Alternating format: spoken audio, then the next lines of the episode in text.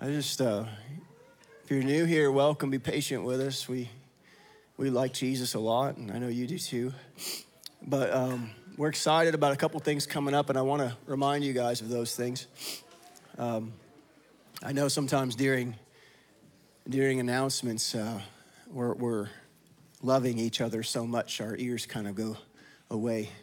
So we want to reiterate a couple things. If, first of all, if you have children, you're, you're welcome to keep them with you, or you're welcome to take them back, whichever you're comfortable with. We do have classes back there, and some amazing, amazing women back there who love your kids, and uh, they have a heart for them. Um, so we're excited. We we we, uh, we, we we got our oh our expensive system finally purchased. It took us a long time to save for that, and we're we're about to launch our um, United Worship nights, and uh, that would normally be tonight in the house here, but we, we canceled it this month because we got a new system and we were working all the kinks out of it. And we didn't want to overwhelm the team. So I think we're finally there. And uh, so if you put that back up there, if you don't mind, Jared. Um, the first one here, we're going to launch here, is going to be here in this building on the last Sunday of March. Um, that evening at six o'clock. So it's open to every church, every denomination. There's not going to be preaching or speaking, it's just prayer and worship. And uh, these guys do such a great job. Amen. Don't they do a good job? I think they do a good job. I'm proud of that team. Um, and they're going to help lead that. And then after um, this, after March, we're going to be going to venues around Harrison that are neutral, not church affiliated. So most of them will be at the college campuses or uh, Durand Center or the amphitheater. Uh, we have several places lined up throughout the, uh, the year, every month, the last Sunday of the month. And then we're praying that as that grows, maybe we can increase that until we become a city of worship and, um, and stop trying to compete with one another. Because I don't think that you're going to want to listen to me much when we're in heaven. And I feel that every pastor needs that revelation. You guys good? One last announcement. I know a lot of you did not get a text for where to go tomorrow for our home groups. Um, we were waiting on some things to send that out, but that will be sent out either today or tomorrow. Okay? So you'll get it. Those of you who've signed up to receive the text alerts about what address to go to, you will get that text tomorrow or today. I'm not sure exactly when. Um, however, I need you to pay attention. Um, my phone. We are tentative on Alan and Elizabeth. All right, that depends on how she feels. So if you get a text that says you're going to Alan and Elizabeth, or you choose to go to that one because you didn't sign up for the text alerts, um, if we are not having it there, we're going to have it at uh, Kayla and AJ's house. Yeah, right? Thank you guys so much for that. Um, their address is 4818 Powder Keg. That's a crazy awesome address. Like, that's powerful. I want my, can, I'm to change the name of my road to Powder Keg Road. That's amazing. 4818 Powder Keg in Harrison. Um, that's fairly close here, right? So they've opened their home. If it's not going to be at Alan Elishaba's, um, whoever's going there will go to that address. If you uh, need that again, I'll be posting it on the um, Facebook page. Okay? Is that everything? I don't remember. Um, okay, so we, uh, ladies, you've endured. I'm surprised uh, the man showed up this morning. You're brave. Uh, we're in Ephesians, and we're going verse by verse. If you're new here and this is your first Sunday, uh, we've been going verse by verse through Ephesians, specifically focusing on the ability to be able to be the people of God for a generation who needs God's people. How we live life determines the ability of God in our outflow. It's not enough to have proper theology, it's enough to have the Word of God incarnate. Does that make sense to you?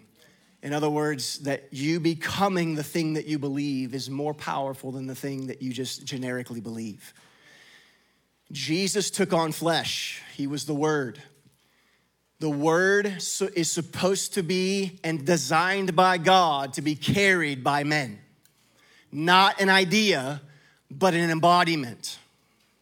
Are you with me? So Jesus comes and shows us what it means to be a man of God or to be actually a true human.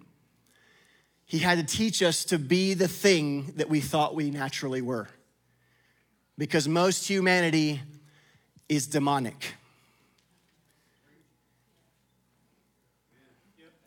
bitterness, anger, retaliation, lust, judgment, criticism, defilement are all demonic. And it's interesting how the demon wants to be in your flesh, and yet we excuse the incarnate reality of the word from ourselves, yet we'll embody the opposite. Because both powers of darkness and light want to fill you. That's the war. It's not about what you believe, it's about who possesses you. Because you were designed by God to be possessed. We are not enough in this reality to bear what we need to bear, which is why Jesus had to come. You with me? I think I said it at home group the other night. I, see so much of this desperate attemptism, if that's a word, of people to find their reality and their identity by telling themselves the thing they want to believe about themselves, but they don't. I'm enough. No, you're not. And you'll never be. And if you put that tattoo on your body, I'm sorry. You're not enough. If you were enough, you wouldn't need Jesus.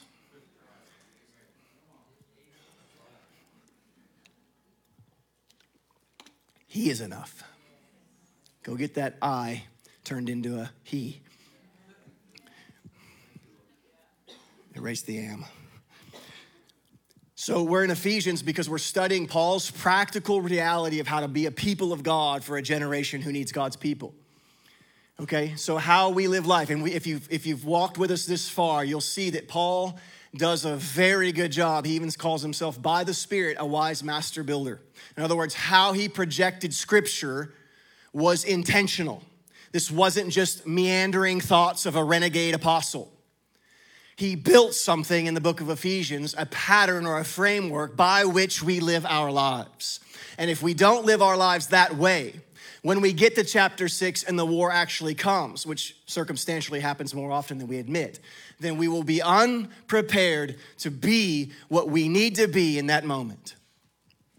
For example, binding the devil in spiritual warfare has nothing to do with you screaming and shouting at the devil in prayer. It has to do with how you live your life before you pray. Everybody wants to cast out demons, yet still sit at the table with them.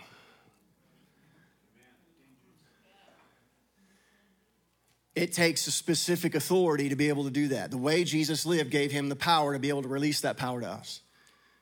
Okay, so more importantly than just spiritual warfare is the ability to love our wives.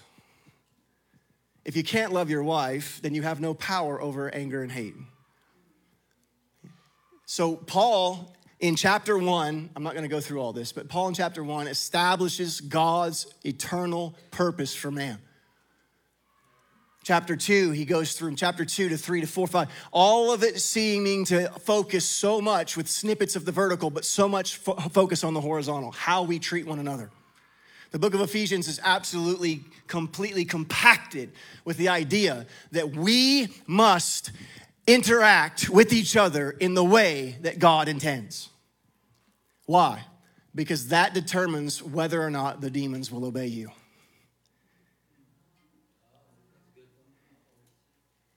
Jesus says if you can't love your brother who you can see through John, how can you love God who you can't? In other words, if you want to love God, you love his people. If you can't love his people, I doubt whether you love, love God. See, we think love is a feeling of a personal affinity that we've had through an experience. No, love is a person, not a moment.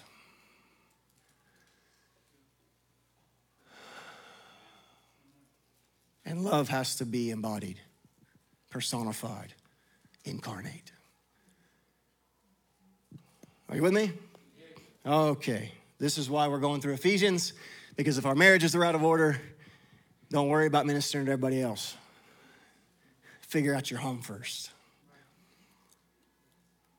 Yeah. If it doesn't touch your family, why does anybody else want it? If your kids don't want your gospel, why should the world? E. Let me tell a joke. A man was walking through the woods one day when he stumbled across the lamp. In the time honored tradition, he picked it up and rubbed it, and sure enough, out popped the genie who granted him three wishes. He said, I'd like a million dollars. Poof, it appeared. What's your second wish? asked the genie. He said, well, I'd like a new Ferrari. And poof, it magically appeared. And he said, Your third wish? He said, I would love to be irresistible to women. And poof, he turned into a box of chocolates.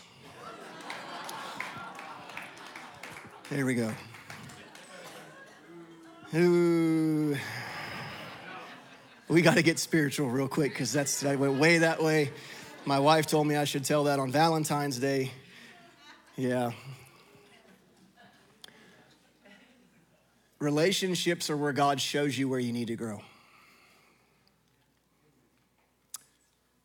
Marriage is a revealer of hearts.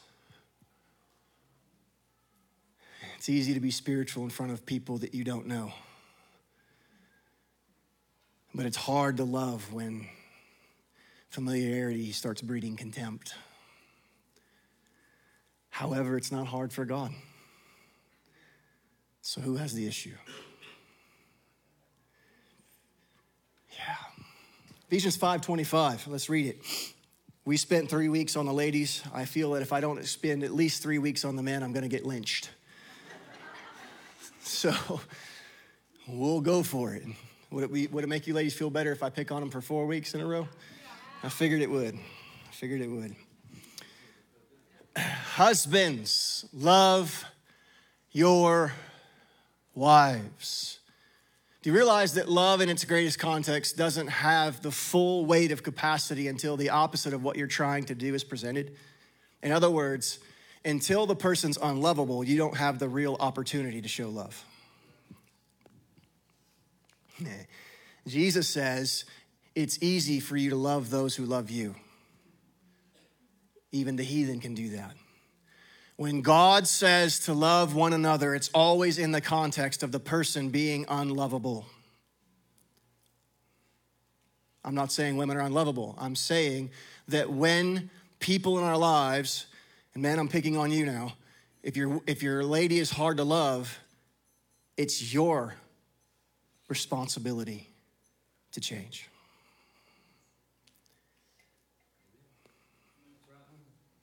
In fact, I would say this that many times when God wants to get to a man's heart, he does two things he touches his money and he causes his wife to get irritable.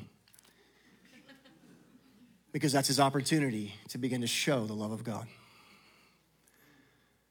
Men, if you are understanding love correctly, you'll find that the context of it is the exact opposite of what you want your marriage to be, and it's up to you to change it.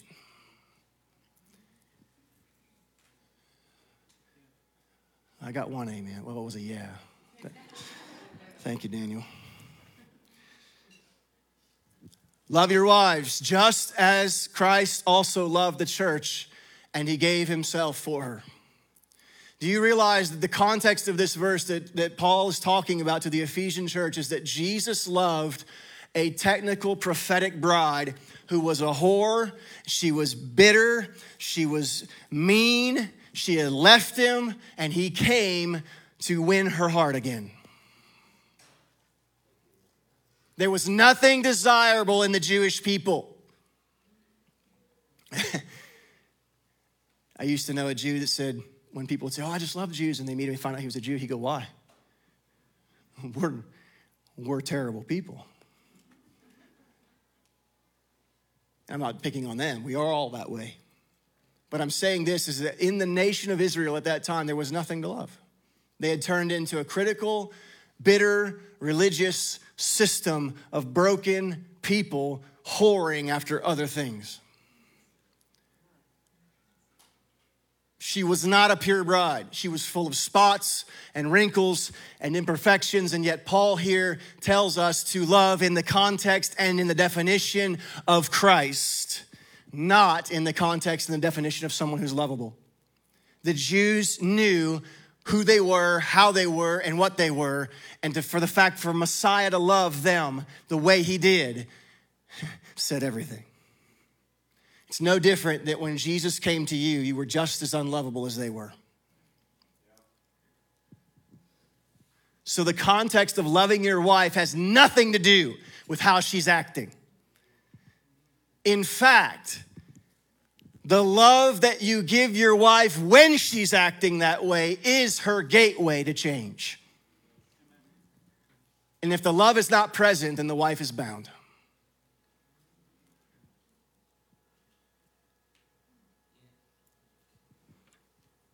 Some of y'all are like, man, if I'd have known this was pick on men day, I'd have stayed home and slept in. Some of you did know and you came anyway. I'm proud of you. And Jim told me he was going to miss the next few weeks. he was joking, but it did make me laugh. He said, Call me when you're done with the series, I'll be back.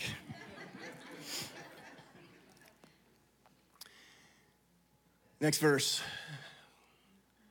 So they might sanctify and cleanse her with the washing of the water by the word. Next verse. That he might present her to himself, a glorious church, having no spot or wrinkle or any such thing but that she should be holy and without blemish. Do you understand that the bride's purity is directly connected to the amount of love she receives?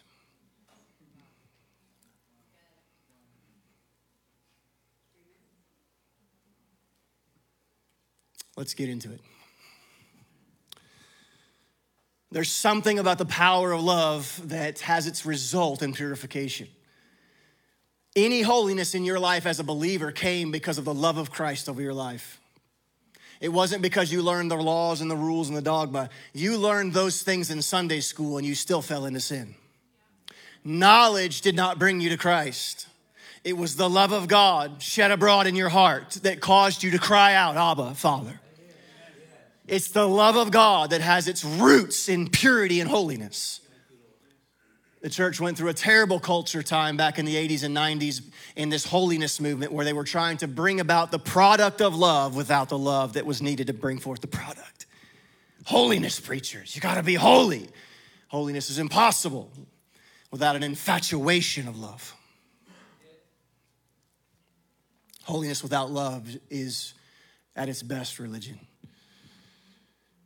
The result of love and loving like Christ is a changed bride. Do you see the symbolism? Are you with me? God and eh, will allow the imperfections of the woman to come up in her life to see whether you're going to take the opportunity to love. And while you're looking at her to get her act straight, God's looking at you to see if you are able to love what is unlovely. Because that's what He did for you. What we want is both parties to be perfect. Women want men to be perfect before they submit, and men want women to be perfect before they love. it doesn't happen that way. If both parties do their job, both parties will be givers and not takers. See, a woman's ability to walk in purity and holiness is in a direct correlation to the amount of love she's given. Now, we're going to get into the definition of love, and ladies, don't get too excited. Love is not foot massages and roses and chocolates. That has something to do with it, but it's not everything. Well, probably, you're a brave man, Jeff.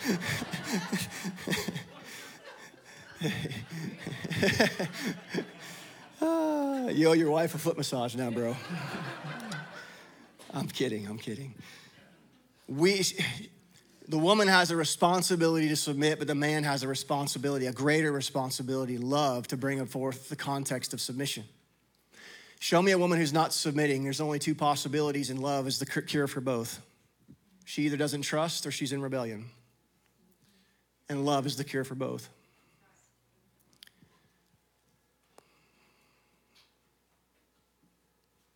Either way, it doesn't change our job. Are you with me so far? Without love, submission is not, it's not, it's not possible. God's love touched us as believers, and the first reaction that we had was submission to his salvation, his grace. And as he continues to touch us in love, we submit. And every time God loves us in a deeper way, we find ourselves on our knees in submission. It is the love of God, it's the love of a husband that causes the wife's heart to soften and begin to come underneath things, not because she's less, but because she's protected and she's covered. if you have a relationship where you're constantly waiting for the other person to change and poking at each other's sin, you're not only missing your opportunity to show the love of God, but you've become the, the, the voice of the accuser of the brethren. You literally have the tongue of Satan in your mouth.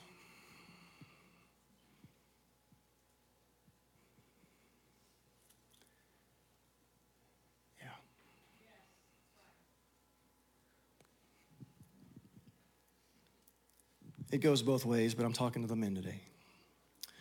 Turn to John chapter 8. I'm going to show you a prophetic story. Pay attention when you see things in John. If you're ever studying your Bible, this is just a little tidbit. If you ever see things in John, John calls the miracles and the works of Jesus signs, which means that everything that John writes down has a prophetic implication of what was, he was doing on a greater scheme other than just the moment what he was touching was much deeper than just the issue at hand. So when the healings come, you'll see a prophetic connection, not only to the bride, or, but to also to the principle of the body of what Jesus was trying to get as a, as a corporate whole. So, so John chapter 8, we see Jesus's multiple, this is just one of them, but multiple in, in intersections, if you will, with women in the Bible. And each one of them have a theme to them, especially in John's gospel, about a restoration of the woman taking her from what she was into what he knew she could be. Every time you'll see that. John 4, John 8, different places in, the, in, in, in his, his writings, he touches the prophetic nature of his encounters with Eve. You follow me? Okay. I had some, one of you follows me. Okay. All right. So John chapter 8 says Jesus went to the Mount of Olives. Are we there? Did I tell you what verse? One? Verse 1. See, if you're prophetic, you would know that. I'll give you grace. You can work on it. Jesus went to the Mount of Olives. Do you know what that was? That was the place in which he met God. He, that was his place of prayer. He frequented that place often. He came to that place before his night of betrayal, where he was going to win his bride in ultimate reality. So it's interesting that he goes there right before he really redeems Eve on the cross, but he also goes here right before he prophetically runs into her in John chapter 8. You see this? So early that morning, he came to the temple and he began to teach people, and he sat down with them. So, first of all, guys, I want to show you this from Jesus. Anything Jesus does is, is our model. If Jesus had to pray before his encounter with a fallen Eve, then what makes you think you're going to be able to love your wife without being on your knees? There's only one place to get love, and it's not from affection, it's from God. This young culture, you young ladies, y'all need to understand that love is not a feeling, it is not an emotion, it is a choice. Because after time, that feeling and affection fades, but a deeper love begins to grow. And it's so deep that you can't even talk, you can't even describe it. The kind of love I had for my wife when we were young is, is not the same love I have. It's not, and some people would even call that falling out of love because the emotion isn't there. I don't get butterflies when I see her. But when I see her, there's a deep sense of awe and respect and wonder. Mostly how she could put up with me for 20 years. And May's our 20th. We're almost there. You don't see very many Gen Xers live, you know, make it 20 years. Most of them have gotten divorced two or three times. So it's a testimony that we can show young people this is possible. you don't have to have the idea and culture that if it doesn't work out, you get divorced. If it doesn't work out, you change and make it work. Oh. And verse 3 so the scribes and the Pharisees brought to him a woman caught in adultery, and when they'd set her in the midst, they said to him, Teacher, this woman was caught in adultery in the very act. Keep going. Moses says in the law that we should stone her. What do you say? See, there's a legality to marriage, and then there's a grace. And oftentimes you have to let go of what should be in order to grab a hold of what will be. Most of the time when I counsel marriages, it's always on what is and not what could be. People lose their vision for their, their spouse. They lose the idea of what God made them to be, and they've changed that to what they are. And if you see people only for what they are, you'll never, never, you'll never be able to love them.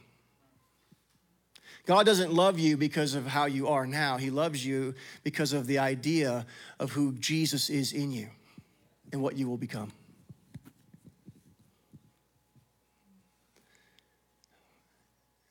Jesus is in love with the bride that is going to be. He sees her potential. He sees the gold. He sees the pearl. You've got to develop that eye again for your wife. You have to. See, the scribes and the Pharisees in this story, they represent the religious system of right and wrong.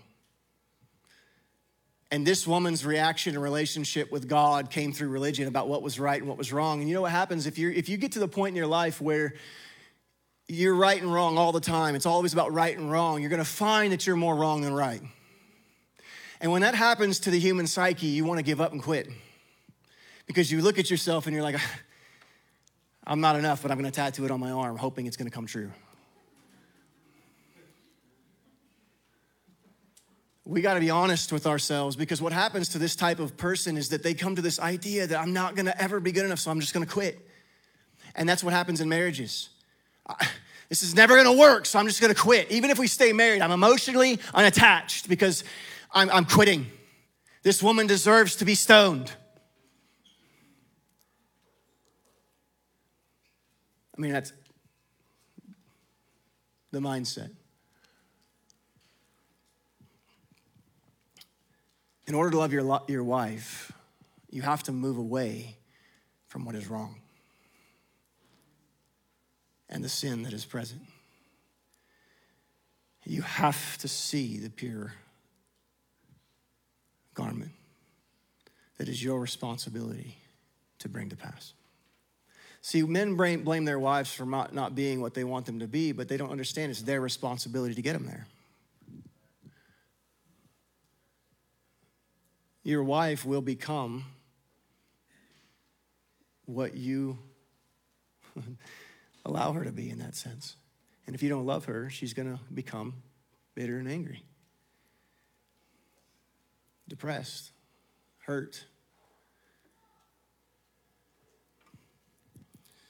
But if we love, she'll bloom. I thought I would have got an amen from a woman or two on that one, but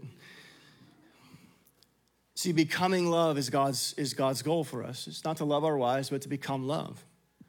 It's to become love. So this thing says, What do you say, Jesus? So catch the prophetic symbolism here. His bride, which is represented by this woman, is drugged before his feet. She's completely a whore.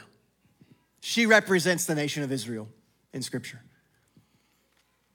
And everybody's ready to get rid of her. Catch the moment. You had a moment like this where knowledge of sin and religion and all this stuff brought you to the feet of Jesus. And you were hoping for mercy, knowing you didn't deserve it. And I can see her down on her knees looking up, just be like, oh my gosh, you know, I've heard of this guy. Some say he's the Messiah. If he is, I'm literally caught in my sin, standing before God Himself. The one who created me, who measured the sea in the palm of His hands, Yahweh Elohim.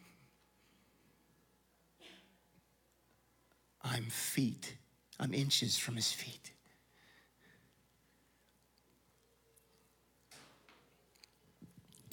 Did Jesus do?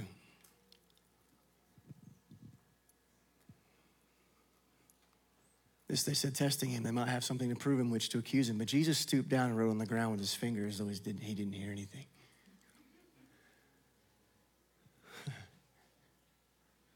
you know, there's an interesting, interesting correlation to this story. In the Old Testament, the Bible says that the Ten Commandments were written by the finger of God. And here you have the finger of God writing in the earth. And I probably think that he started writing out those Ten Commandments.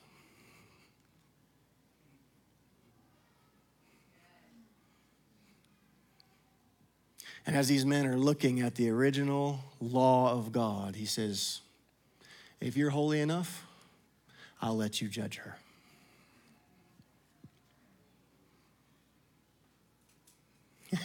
and the only one holy enough looked at her and said, I don't condemn you.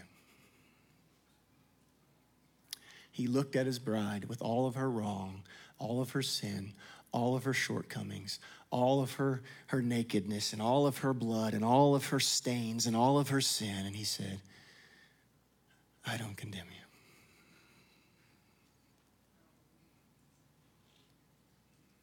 Husbands, when's the last time you had a moment like that with your wife where she comes before you in all of her filth? And all you see is the bride that she's going to be.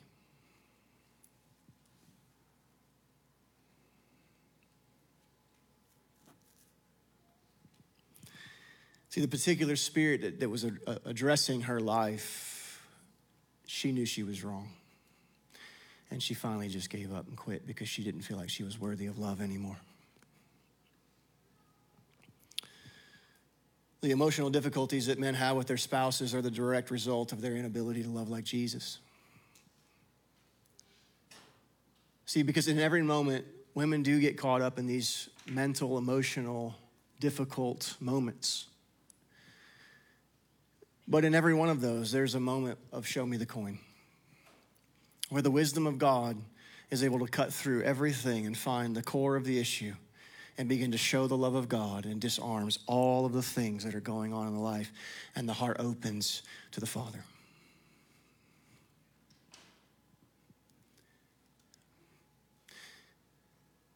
Men, one of your greatest strengths is your logic, but it's also your greatest weakness.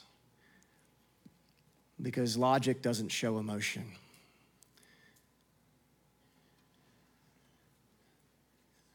I don't understand sometimes when my wife wants me to fix something and when she doesn't because I always want to fix it. Women, your, your husbands always want to fix your problems. But the reason that they want to fix them is not so that they can not have it to deal with, it's because they do love you. They just don't know how to go about navigating it. And their way of trying to love you is to fix it. Sometimes they don't want it fixed, they just want somebody to walk through it with them. Problem is, they never tell us which one. we got to figure that out on our own. But the Spirit will tell you. The Holy Spirit will tell you. You'll hear a word in your spirit, you'll hear something in your heart something will begin to move. If you're moved by your wife, you're not going to be moved by the Spirit.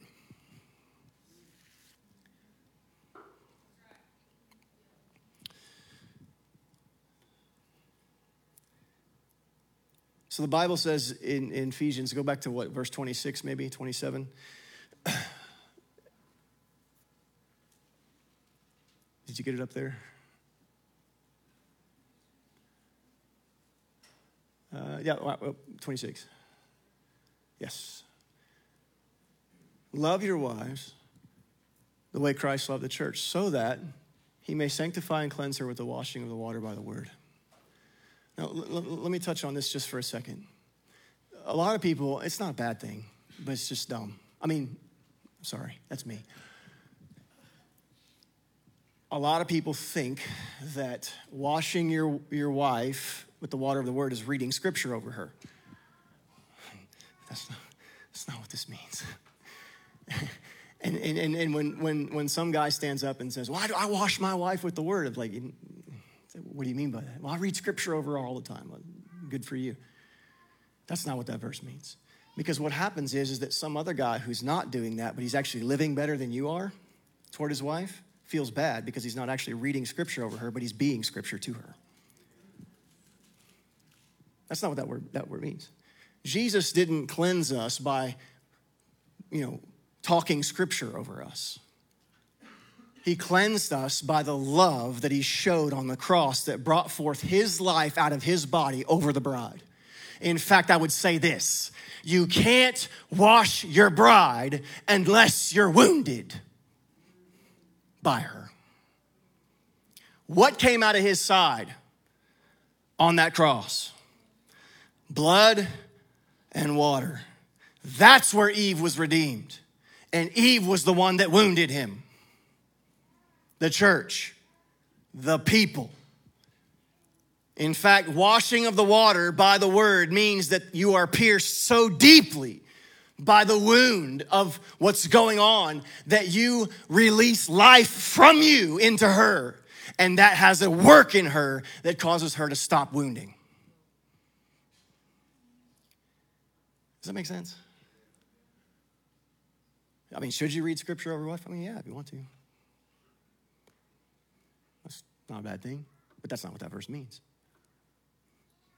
That verse means you love in such a way that your pains of marriage pierce you so deeply that the only thing that comes out of you is life and purity.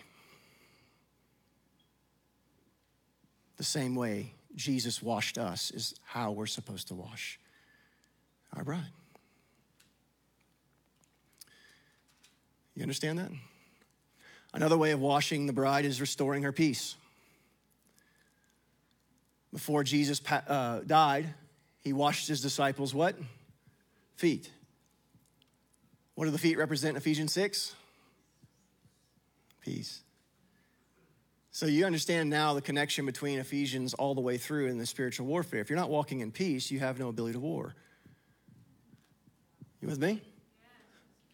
Okay, so you see the progression and why we're having to go verse by verse of what Paul's trying to say before we get to that point where you actually, you see people who live opposite to all this and then they want to go out and do spiritual warfare, you're going to get your rear end handed to you. The way a husband washes his wife is he restores peace in the home. He brings peace to the chaos, to the emotional chaos. Why? Because women, men, all of us, we need our peace restored. But for men, it's our responsibility to restore peace in the home. The woman builds the house, but the man brings the peace that settles it. He walks in such a way that he's able to take off all the stuff off of her feet that she collects during the day, emotionally and physically and mentally and financially, that he comes in such a way that he removes all of that from her and restores that rest in the home. That's how you wash your, your bride. Not by reading Bible verses over. Does it make sense? The wound of the wife is what brings forth the purity of the wife. Husbands, you can't love purely unless you're wounded by your spouse.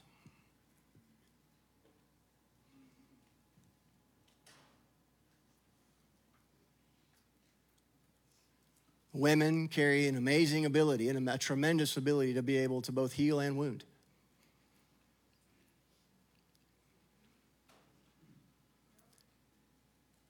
Men think that it's the woman's job not to wound them. God thinks that the men should be pure enough in their wound, they purify their bride by the wound. See, what comes out of you when you're wounded is what you really are. If your wife starts getting on you and you respond in anger and pride, and there ain't nothing pure coming out of you to, to purify her. You ain't washing her with nothing but demonic filth while you're reading scripture over her the next day. That's stupid. That's stupid. See, anybody can speak and read, not everybody can live what they say they believe. I can teach a heathen to read scriptures over their spouse, and it's not going to do anything. Love is what causes the transformation of the heart, not knowledge. The Bible says the letter kills, but the Spirit gives life. In fact, I would even say that if you're not living a Christ life life over your wife, stop reading scripture over here because you're reading and you're compounding the knowledge of what she's supposed to do without the authority and the ability and the peace to, to bring it to pass.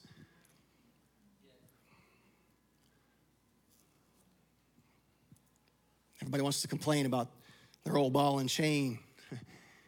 But God gave you that woman to expose your immaturity.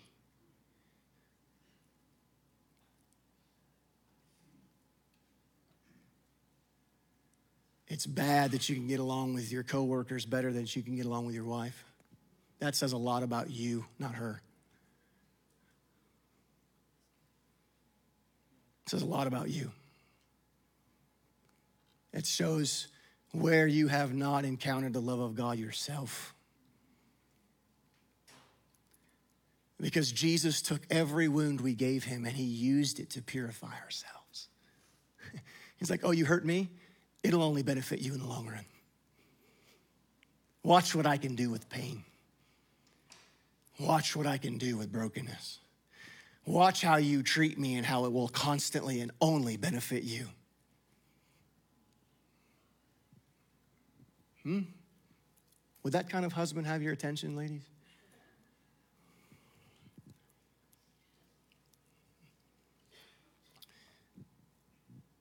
John 8 9.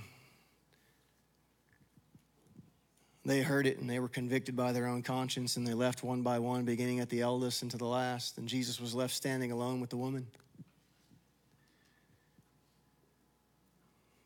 And when Jesus was lifting up himself, he saw that none there but the woman. He said, Where are those? Where are your accusers? You know what Jesus, the good husband, said? He said, I got rid of all those demonic voices that were telling you you weren't lovable. Because that's what a good husband does.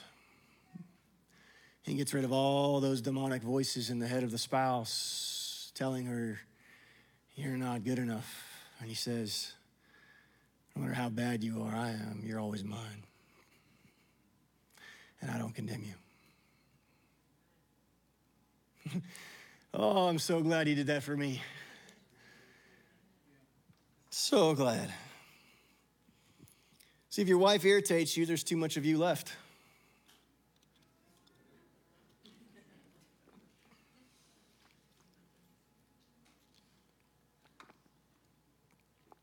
Jesus has no problem loving you. And you think you're better than your wife?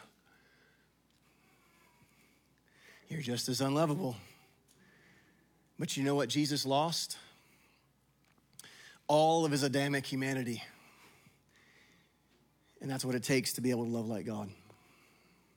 That's why Paul says, I crucify myself every day. Why? Because if I don't crucify myself every day, then the love of God has no ability to be shown in my life. See, what comes out of you when you're wounded is what you are. If your wife does something specific or whatever it might be, and you're irritated and you're showing forth anger and pride, guys, that's what you're currently made of. And God has to expose that and get you to see it so that way you can come to Him and go, God, I am not the man I need to be. And the only way I'm going to be the man I want to be is if I'm around you enough, long enough for you to change me. So I'm asking you for the grace to love my wife because she's your daughter, she's not my wife. And let me tell you something you treat my daughter wrong, I will kill you. uh, and we think God thinks any differently. See, she's not your wife. She's the daughter of the Most High God. That should scare you. She's just on loan to you temporarily, mostly to expose us so that we can become like the groom Jesus. The same way the bride is supposed to show the husband what it is to be the bride, the same way husbands are supposed to show the, the wife what Jesus is before he meets her.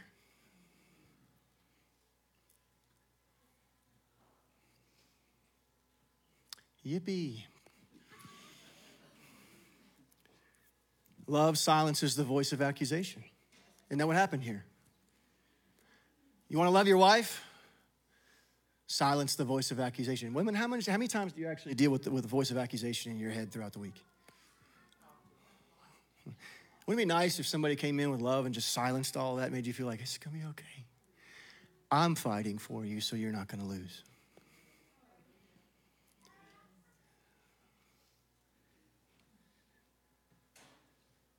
That's what Jesus does. But unfortunately, the mouth of the accuser finds itself in both parties in a marriage, and all they do is sit there and tell each other how each other are wrong, expecting each other to fix themselves and change. How many of you guys ever changed your opinion because you lost an argument? No hands. It's amazing. Every time I ask that, there are no hands. Yet that's the exact motive of operation that we use in our marriage, expecting the other person to change.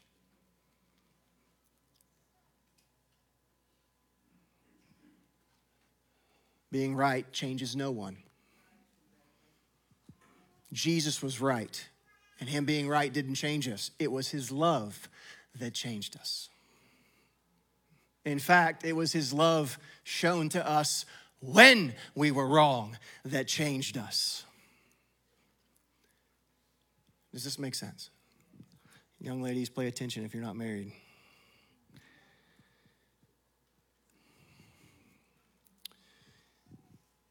And he says, I don't accuse you either. I don't condemn you either. Go to Mark 10 real quick, verse 33. That word condemn is the same word used here. Jesus is speaking. He says, Behold, we're going to Jerusalem, and the Son of Man will be de- delivered unto the chief priests and the scribes, and they will condemn me to death, and they will deliver me to the Gentiles. The same word used in the Greek, condemn, condemn. He says, I don't condemn you, but you're going to condemn me, but I'm willing to go for you, even if you're not willing to go for me. That's love. Love, in its greatest context, is being married to somebody is absolutely freaking difficult. But you're willing to be broken and wounded for them because of the love you have for them. Jesus was saying to this woman prophetically, I will take your condemnation. Instead of using it against you, I will use your failures to benefit you in your life.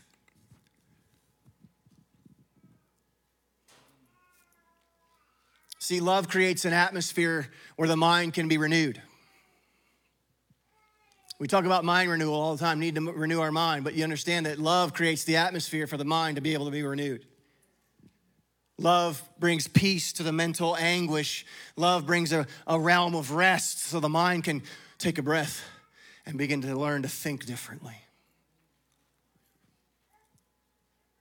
So far, our, our wives are all crazy in their heads. We need to create an atmosphere of love so that the mind can be renewed.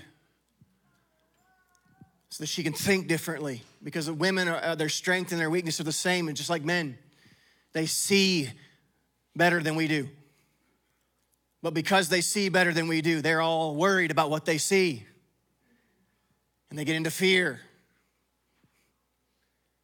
And then they get into presumption and assumption. And then they toy around the what ifs and how could haves and shoulda would haves and well, you know, what might be. And, and then pretty soon they're 50 miles down the road that they should have never taken one step on. And then it turns to accusation because of the fear.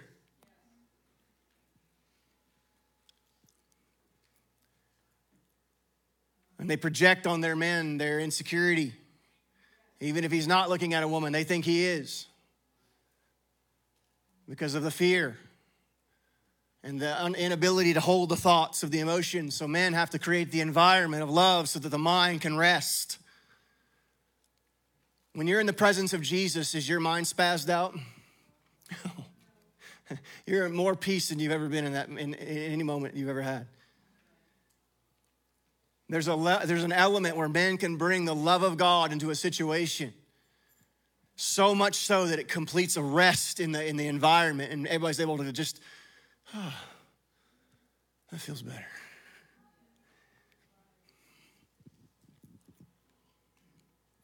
See, men are made to be warriors, they just fight the wrong thing.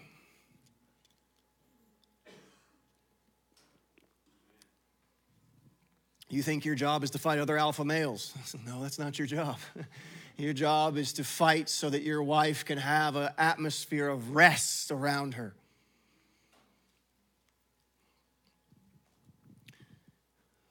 You want you understand?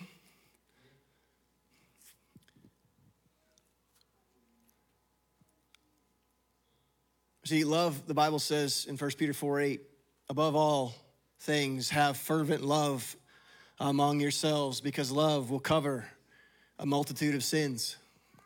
Isn't that what just happened in John 8? That Jesus, the love of God, covered a multitude of sins. Legally, this woman should have been sent to hell, but God restores her to her original place. The context of love is going to be the context of sin. When God requires you to love your wife the most, it's going to be the moment when your flesh doesn't want to do it the most.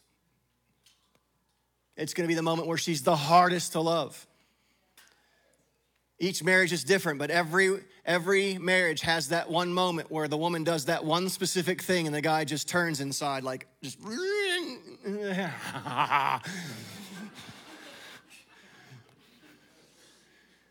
And most people respond in the accusation in the mouth of the devil. When in reality, what you're supposed to do in that moment is realize that the war is on because something is attacking your wife, and that's why she's acting that way, and she's not the problem. What's affecting her is. And what you need to fight is not her, but the thing that's oppressing her peace.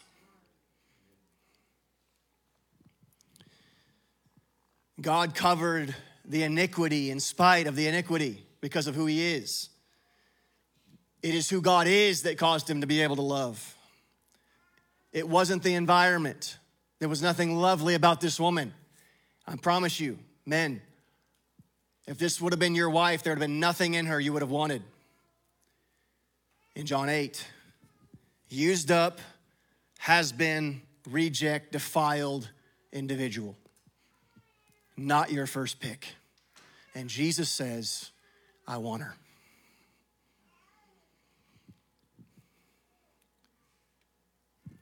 I'm going to try to hurry. Okay.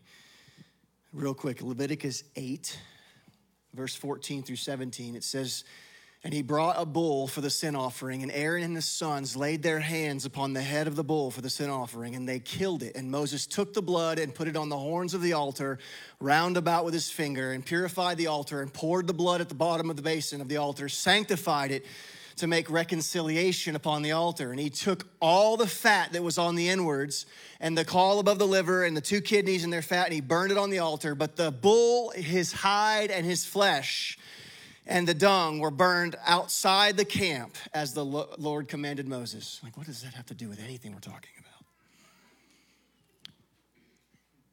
This sin offering was for the purification of the body of the church. You with me? Jesus was the sin offering for the church. The skin and the hide was always taken outside the camp and burned because that was the covering. In Genesis, the first covering that happened was God covering Adam and Eve. You, you follow what I'm saying? So they were wrong, God was right, they screwed up, but even in their screw up, God said, I'm gonna cover it. I will cover it with a sacrifice. It was a prophetic reality of what God was going to do in the end. I will cover your nakedness, your shame, and your sin through sacrifice. And here, God sets a prophetic order of the priesthood of Aaron to say that when you come to this prophetic sacrifice, you make sure you take the covering, the sin, outside the camp, because that's where the sin had to go outside the camp. The covering, right? Hebrews 11 or 13, 11 through 13. For the body of the two beasts, which blood which were brought to the sanctuary behind the priest, were, were, were bore outside the camp. Verse 12 Jesus also, that he might sanctify his bride or his people with his own blood, suffered outside the gate. As the husband, he was saying prophetically, I am going to cover my bride with my sacrifice. Even if it puts me outside of where I should be. Even if it puts me in a place, in a position that I don't deserve to be. Did the King of all glory deserve to be outside of his own city? He was, he was crucified outside of Jerusalem. It's called the city of peace. He was, he was Melchizedek. He was the pre incarnate Christ, the King of righteousness, the King of peace. It was his city. Yet he got kicked out of it so that he could cover our sin. So much so that the husband, even if it's his own house, and he shouldn't be treated a certain way. It shouldn't matter how he's being treated. His only thought should be, How can I cover my bride?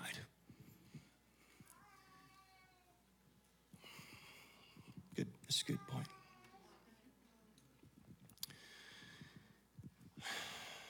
The woman with the issue of blood, Luke 8. I'm not going to read it. You know the story. He, she had no right she had no right, according to Jewish law, to touch that man. None. None. According to Jewish law, she should have stayed as far away from him as possible. But there's something about the heart of Jesus that when you reach out and touch him, he don't care how dirty, filthy, nasty, unclean you are. He believes his love and his garment has the ability to cover her. What did she reach for? his covering. Men, what your wives are reaching for is your covering. Because it brings healing. You catch the parallel. Her defilement brought forth her healing.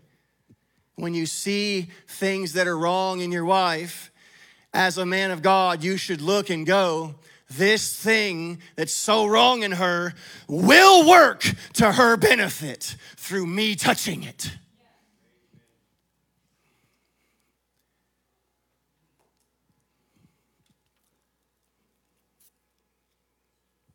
Jesus didn't agree with his bride.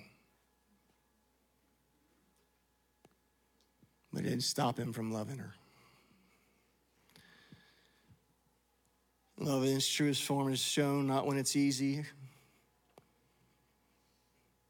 not when it's without flaw, but love thrives in darkness, shines in disappointment, overcomes in difficulties. It looks for opportunity to show mercy and grace.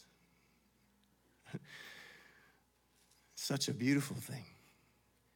The reason we respond any other way is because we're selfish. We want what we want, and she's not giving it to us.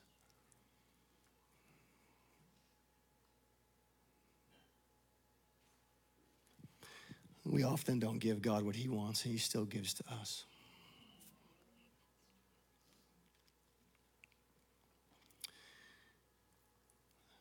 Can I read just briefly the story of the crucifixion? This is Jesus, the groom the husband, going through all of this for a woman who was not worth it. Not in our mind, but in his, she was so worth it. Pilate saw that he couldn't prevail against the crowd, and chaos was being made, so he took water and washed his hands of the multitude, saying, I'm innocent of this man's blood. You see to it Jesus, Pilate here, in the legal sense, put the blood of Jesus, the husband, on the wife, the Jewish nation.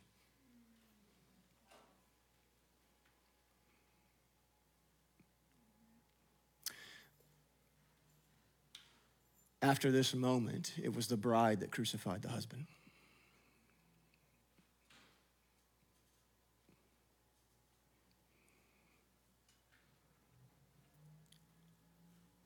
She made her, his life difficult. She hurt him. She betrayed him. But he used her difficulty, her wound, and her betrayal to save her. He took the evil that was in her and used it to purify her. He took the, the horrible thing and made it into something that saved her. He took her actions against him and used them to make her holy. That's some serious power. So he released Barabbas and had Jesus scourged and delivered him to be crucified. And every beating that he took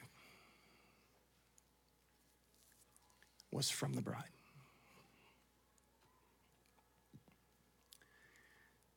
It was from the hand of the church. And you never heard him say anything bad about her. He was placed in the position of the original Adam, naked, exposed by the sin of somebody else. And he was covered in blood that she drew from his body to atone for her sin. Men, do you realize the power you have to transform evil into something that saves entire generations? That you have the ability to take a wound so deep and turn it for the good of somebody who used it against you. That's the power that you have. And they put a crown of thorns on him upon his head a reed in his hand, bowed his knee to him, and mocked him, saying, Hail, King of the Jews. They spit on him and took the reed and smote him on the head. All these are prophetic acts of the church against God. And after they mocked him and took the robe off of him and put the crown, his own raiment back on him, they led him away to be crucified. See, it's a mockery of God to say that you love him and live in another way. It's you taking the image of God that's supposed to bear his holiness and his righteousness and making a mockery of it in front of people. Saying you're a believer, yet living in unbelief. Men, sadly, many women treat their husbands like this. They mock his authority, they make jokes about his weakness, they smite him on the head, they pull his hair out, which is his strength only submitting when they're in control, only bowing the knee when they have him where they want him to be, striking his authority with knowledge. And Jesus never held it against her one time. Because just as sadly, many men miss the opportunity to be just like Jesus when they're treated the same way. As they came out, they found a man of Cyrene, Simon by name. They compelled him to bear his cross, and they came to a place called Golgotha to say the place of the skull. It's interesting that Jesus dies in the posture and the position geographically where the women has the most difficulty and hardship in their minds. Because he was going to take the death of the mind of the church, of the bride, and turn it into a symbol of life. Nobody thinks of Golgotha as a place of horror. They see it as a place of redemption because he took the icon of evil and turned it into an icon of glory. So much so that we wear crosses as jewelry when it was only a thing to be feared in the original day. That's the power of a husband to take something so horrific and transform it into something that brings forth life.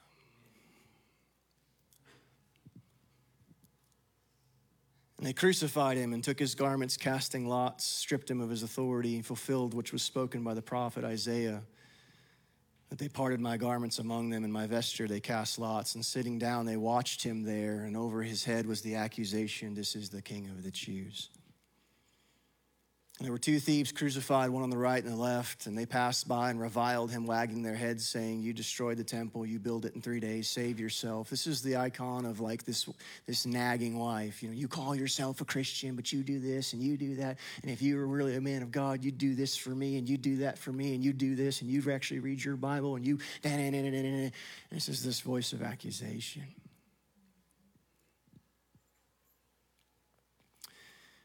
And Jesus only had a heart of redemption for her because the moment, the moment one of them stopped accusing and said, I'm sorry, he said, You're going to be with me forever. I forgot everything you just said. And I made a really nice home for you. And I want you to be in it. You know what uh, most of us men would be? We'd be all upset and mad, angry about what she said, how she doesn't deserve it. And I'm not going to put that out for her because she treats me like garbage. And I'm not going to do this for her anymore because, congratulations, you're a son of the devil. Because that's the voice of the enemy, it's not the voice of the Father.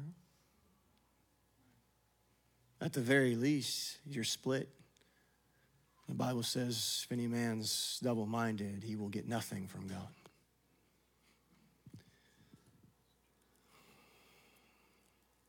I'll touch on it maybe in the future, but God says that if you don't treat your wife right, God will not hear your prayer.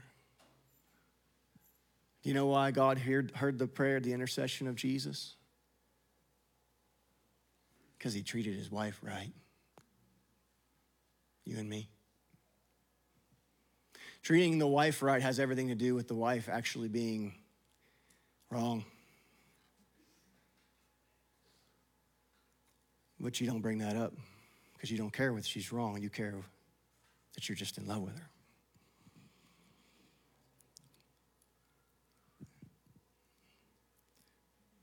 Now, the sixth hour was happy, and all the land was filled with darkness. In the ninth hour, Jesus cried, Eli, Eli, lama sabachthani. That is to say, my God, my God, why have you forsaken me? That's another sermon.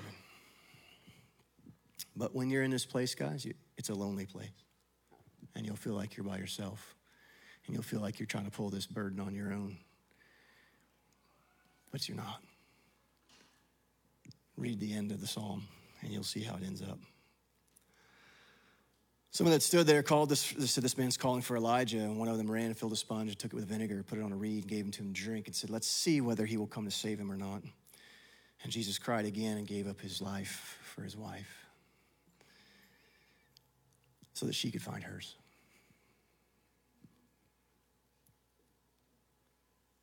It was an interesting study that was done.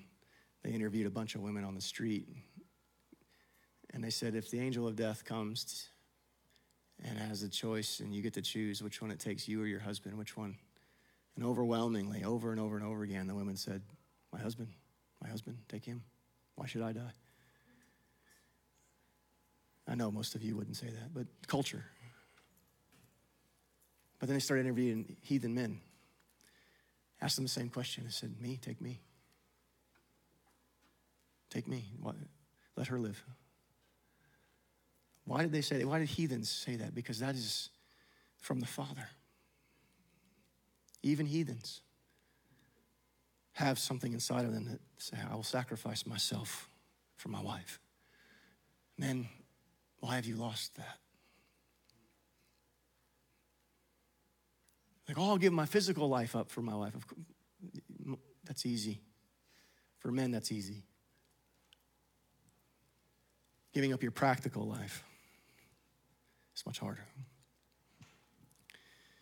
And behold, the veil of the temple was rent in two, top to bottom. The earth quaked, rocks rent, graves were opened. Many of the bodies of saints slept and rose, came out of the graves after his resurrection, went to the city and appeared to many. Do you understand that his death brought life back to the church? The saints came back to life. saints came back to life. He brought dead people alive. If you think your wife is dead and without hope, why don't you try dying for her and bring back life into where she's dead? Why don't you start fighting for the person you said I do to and made a covenant before God and man?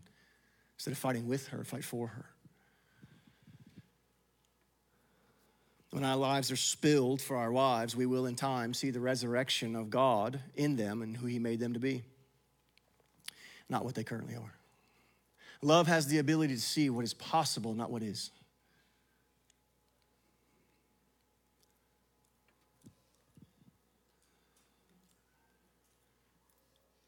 When the centurion that were with him saw this, saw the earthquake and those things that were done, they feared greatly, saying, This was the Son of God. Verse 55 in Matthew 27 And many women were there beholding afar off. So cool, it puts that in there. Many women. This is the picture of the husband. And she's watching, she's watching her husband be crucified for her. What happened to these same women? If you read the story, they were the first ones to come and minister to him. And they didn't have to be told to do it. Man, if you lay down your life for your wife, she will be the first one to come and minister to you, and you won't have to ask her.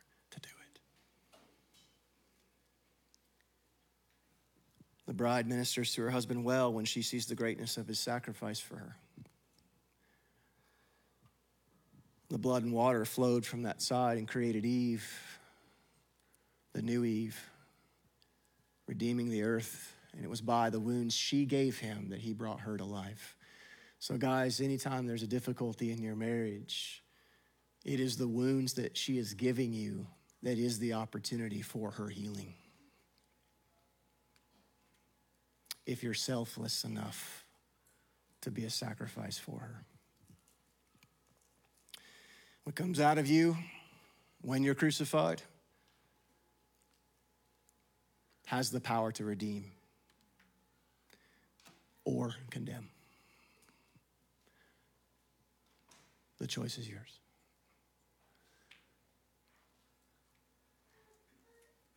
I just want to Everybody, if you could just stand with me just for a second. I know this is about husbands, and I don't want to take away from that, but I also feel like if there's anybody in this room that is that rebellious bride in their Christian life, and Jesus' sacrifice doesn't mean anything to you other than just church theology.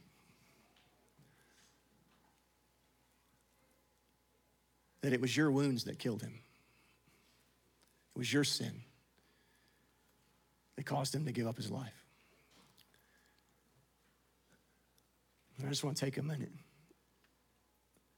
And if that's you, I, I just want you to pray this prayer with me. Jesus, I'm sorry for treating you wrong with my sin. And I ask you to forgive me. And I ask that you would use your blood in your life to make me new. And by the wounds that I put upon you, may I have your healing. And I ask you to forgive me and redeem me and make me your bride again. In Jesus' name, amen. I love each and every one of you, and I want you to know your value. I hope if you're visiting here, you get to come back and see us because you're important. And we invite you to be a part of what we're doing. Tonight, we don't have anything, but normally we have things on Sunday nights and Mondays. If you're interested in anything we're doing here to help you in your life with God, please get with one of us. please get with one of us. We, we want to be a part of your life. All right?